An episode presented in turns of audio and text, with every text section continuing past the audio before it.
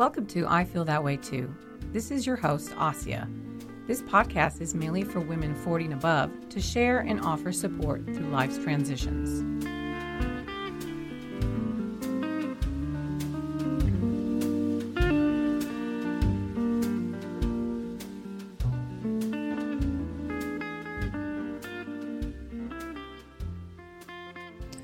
Hello, everyone, and welcome to episode three.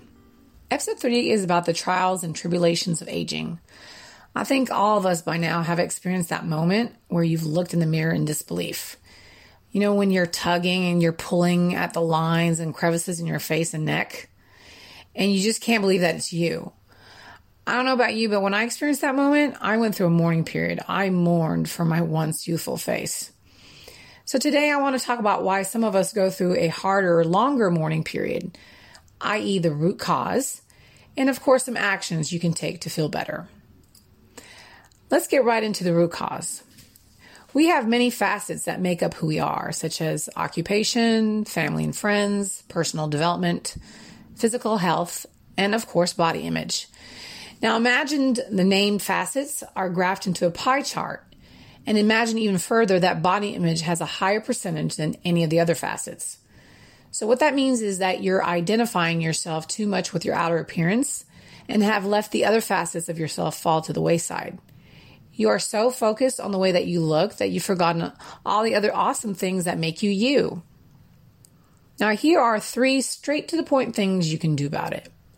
I'm sure you know that the first thing you must start doing is cultivating the other facets of yourself. Take time to really get to know who you are. Simply look at it as a new stage of opportunity and strength. The second thing you can do is to not take it so seriously. It makes it a lot easier if you spend time with other women your age and compare your wrinkles and just laugh about it.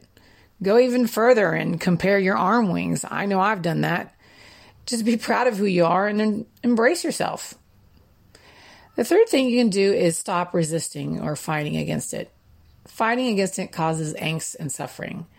Aging is not an enemy or something that's being done to you. It's a natural part of life. It is something that's going to happen whether you, we like it or not. So you have a, to- a choice to either go into battle and be miserable or just accept it and be at peace with it. And then remember, you are at your youngest today. Always remember that. So enjoy, enjoy yourself and be proud. Thank you so much for listening. If you have any comments or questions, please email me at Houston, H O U S T O N, Assia, A S S I A, at gmail.com. Thank you for listening once again and talk to you next time.